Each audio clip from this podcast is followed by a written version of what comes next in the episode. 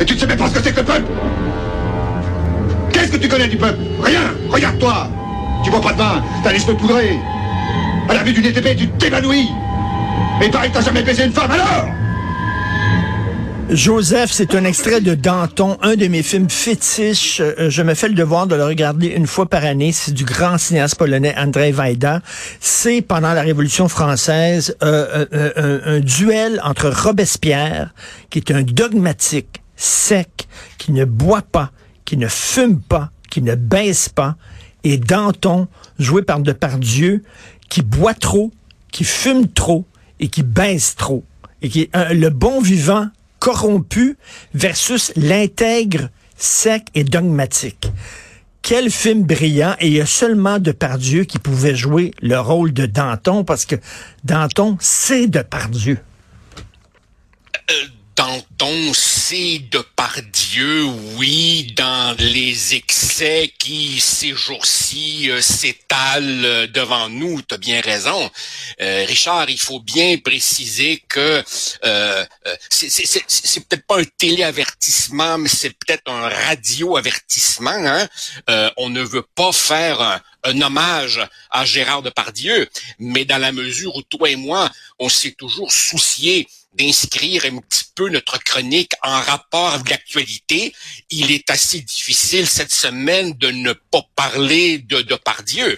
Et euh, je pense qu'il est inutile effectivement d'en rajouter sur euh, la grossièreté ou la ou la goujaterie euh, du personnage, mais il reste que effectivement euh, cette affaire soulève des, des questions importantes et en même temps classiques. Est-ce qu'il faut maintenant s'empêcher de voir ces films. Moi, je dis non. Il faut continuer à voir ces films et Danton est un de ses plus grands rôles.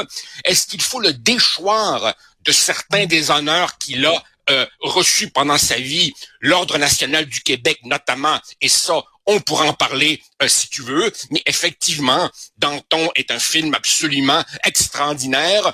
Moi, j'ai, euh, je dois t'avouer aussi, c'est un film que je regarde une fois par année. J'aime beaucoup le Cyrano de, de, de Jean-Paul Rappeneau, où, où Dieu dit et oh, comme ceci devient ironique, il dit, et je cite, moi, c'est moralement que j'ai mes élégances.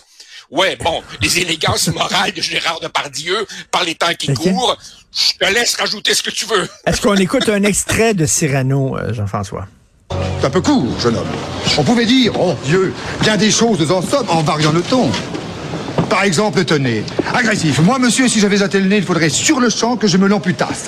Amical. Mais il doit tremper dans votre tasse. Pour boire, faites-vous fabriquer un anap descriptif. C'est un roc. C'est un pic, c'est un cap. Que dis-je C'est un cap. C'est une péninsule. Joseph, euh, je, je, t'avoue que il fait pas partie de mes comédiens préférés de Pardieu. C'est bizarre, hein? Je trouve qu'il y, y, a un ton très théâtral très théâtre. C'est pour ça que ça fait bien Cyrano euh, pour lui. Mais, mais, mais, mais comment, comment tu veux jouer Cyrano autrement que de manière grandiloquente. En partant, la prémisse a aucun maudit bon sens. Et je pense que quand Edmond Rostand écrivait Cyrano, c'est comme s'il se disait, vous pensez que je suis pas capable? Je vais vous montrer de quoi je suis capable. Et il en rajoute des tonnes et des tonnes et des tonnes. C'est un, un feu d'artifice. Alors oui, forcément, il le joue de manière complètement, euh, complètement exagérée. Et tu sais-tu, sais-tu, Richard, à chaque fois que je regarde le Cyrano de Jean-Paul Rapneau, j'ai un pincement au cœur sur certains de ces noms qui défilent dans les génériques et auxquels on ne rend pas suffisamment hommage. Je pense que l'auteur de ce film, encore plus ou au moins autant que Jean-Paul Rapneau, c'est Jean-Claude Carrière. Ben Parce que il y a un énorme travail d'adaptation. Rappelle-toi, à l'école, on nous faisait lire le livret de Cyrano. C'est gros. Je pense que Cyrano, dans son intégralité, c'est une pièce de théâtre qui fait à peu près quatre heures. Puis on ramenait ça à deux heures et quelques en jouant dans le texte, et c'est une très grande réussite. Un des rôles aussi clés, Jean-François, un des des rôles clés de Gérard Depardieu, c'est les valseuses. Jean-François, est-ce qu'on met l'extrait des valseuses? Euh, je t'ai envoyé ça. On, on met ça. Tu te sens pas en joueur On n'est pas bien? Si. Paisible. À la fraîche. Décontracté du gland. OK, c'est une scène classique. Là. Il joue un voyou là-dedans. Il joue un bum. Et écoute, il a toujours... Il était un bum avant d'être comédien. Et finalement, tu sens le gars du bum, mais tu sens pas le bum du gars. Il a tout le temps été le personnage des valseuses, finalement. Absolument. Rappelle-toi, je crois qu'il y a une scène là-dedans. Eh, mon Dieu, les valseuses. Tu me ramènes à mes, années de collège, là, encore plus. Tu te rappelles, il y a une scène là-dedans où ils disent euh, on devrait s'approcher d'une prison pour femmes. Elles doivent toutes être en manque. Alors effectivement, c'est comme le vrai de par Dieu, d'une certaine façon, qui est là, tu sais. Et, et bon, écoute, qu'est-ce que tu veux que je te dise? Est-ce qu'il faut maintenant comme si j'ai bien compris, si je suis mal informé, corrige-moi, mais là, je crois comprendre que Télé-Québec, Radio-Canada et probablement d'autres vont vouloir retirer euh, les films de Gérard Depardieu. Et là, je m'excuse, Richard, ceci n'est pas une infopub, mais je suis obligé de dire que j'avais des doutes dans ma tête. Et ce qui m'a fait vraiment basculer, c'est euh, la chronique de ta conjointe, Sophie, qui dit, coudon, on est-tu des enfants? On peut-tu nous-mêmes décider de ce qu'on regarde ou pas? Puis je vais te dire une chose aussi. Tu sais, quand tu regardes un film, mettons sur Netflix, il y a une petite fenêtre en avant qui dit 15 secondes avant le prochain film. Et si vous voulez voir le générique au complet, cliquez là-dessus. Et moi, je mmh, regarde, mmh, mmh. quand le film est grandiose, je regarde tout le générique. C'est mon petit hommage insignifiant à toutes ces centaines d'artisans qui construisent un film. Les coiffeurs, les chauffeurs, les cascadeurs, ainsi de suite. Enlève les films de Depardieu de l'écran et tu effaces aussi le travail de ces centaines de personnes qui font que Cyrano est un très grand film. Est-ce que tu connais Marco Ferreri? Bien sûr que, que oui, c'est un, cinéaste préféré, un cinéaste italien. Et Marco Ferreri, tout son thème, c'est le déclin de l'homme et la montée de la femme. D'ailleurs, il a fait un film qui s'intitulait Le futur et femme.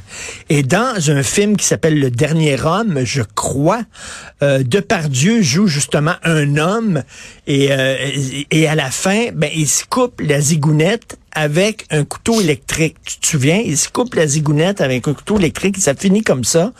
Et on il aurait peut-être dû faire ça, en tout cas, de par Dieu. Mais tu sais, il, y a tout dans, dans sa thématique de ses films, il y a ça aussi, le monstre.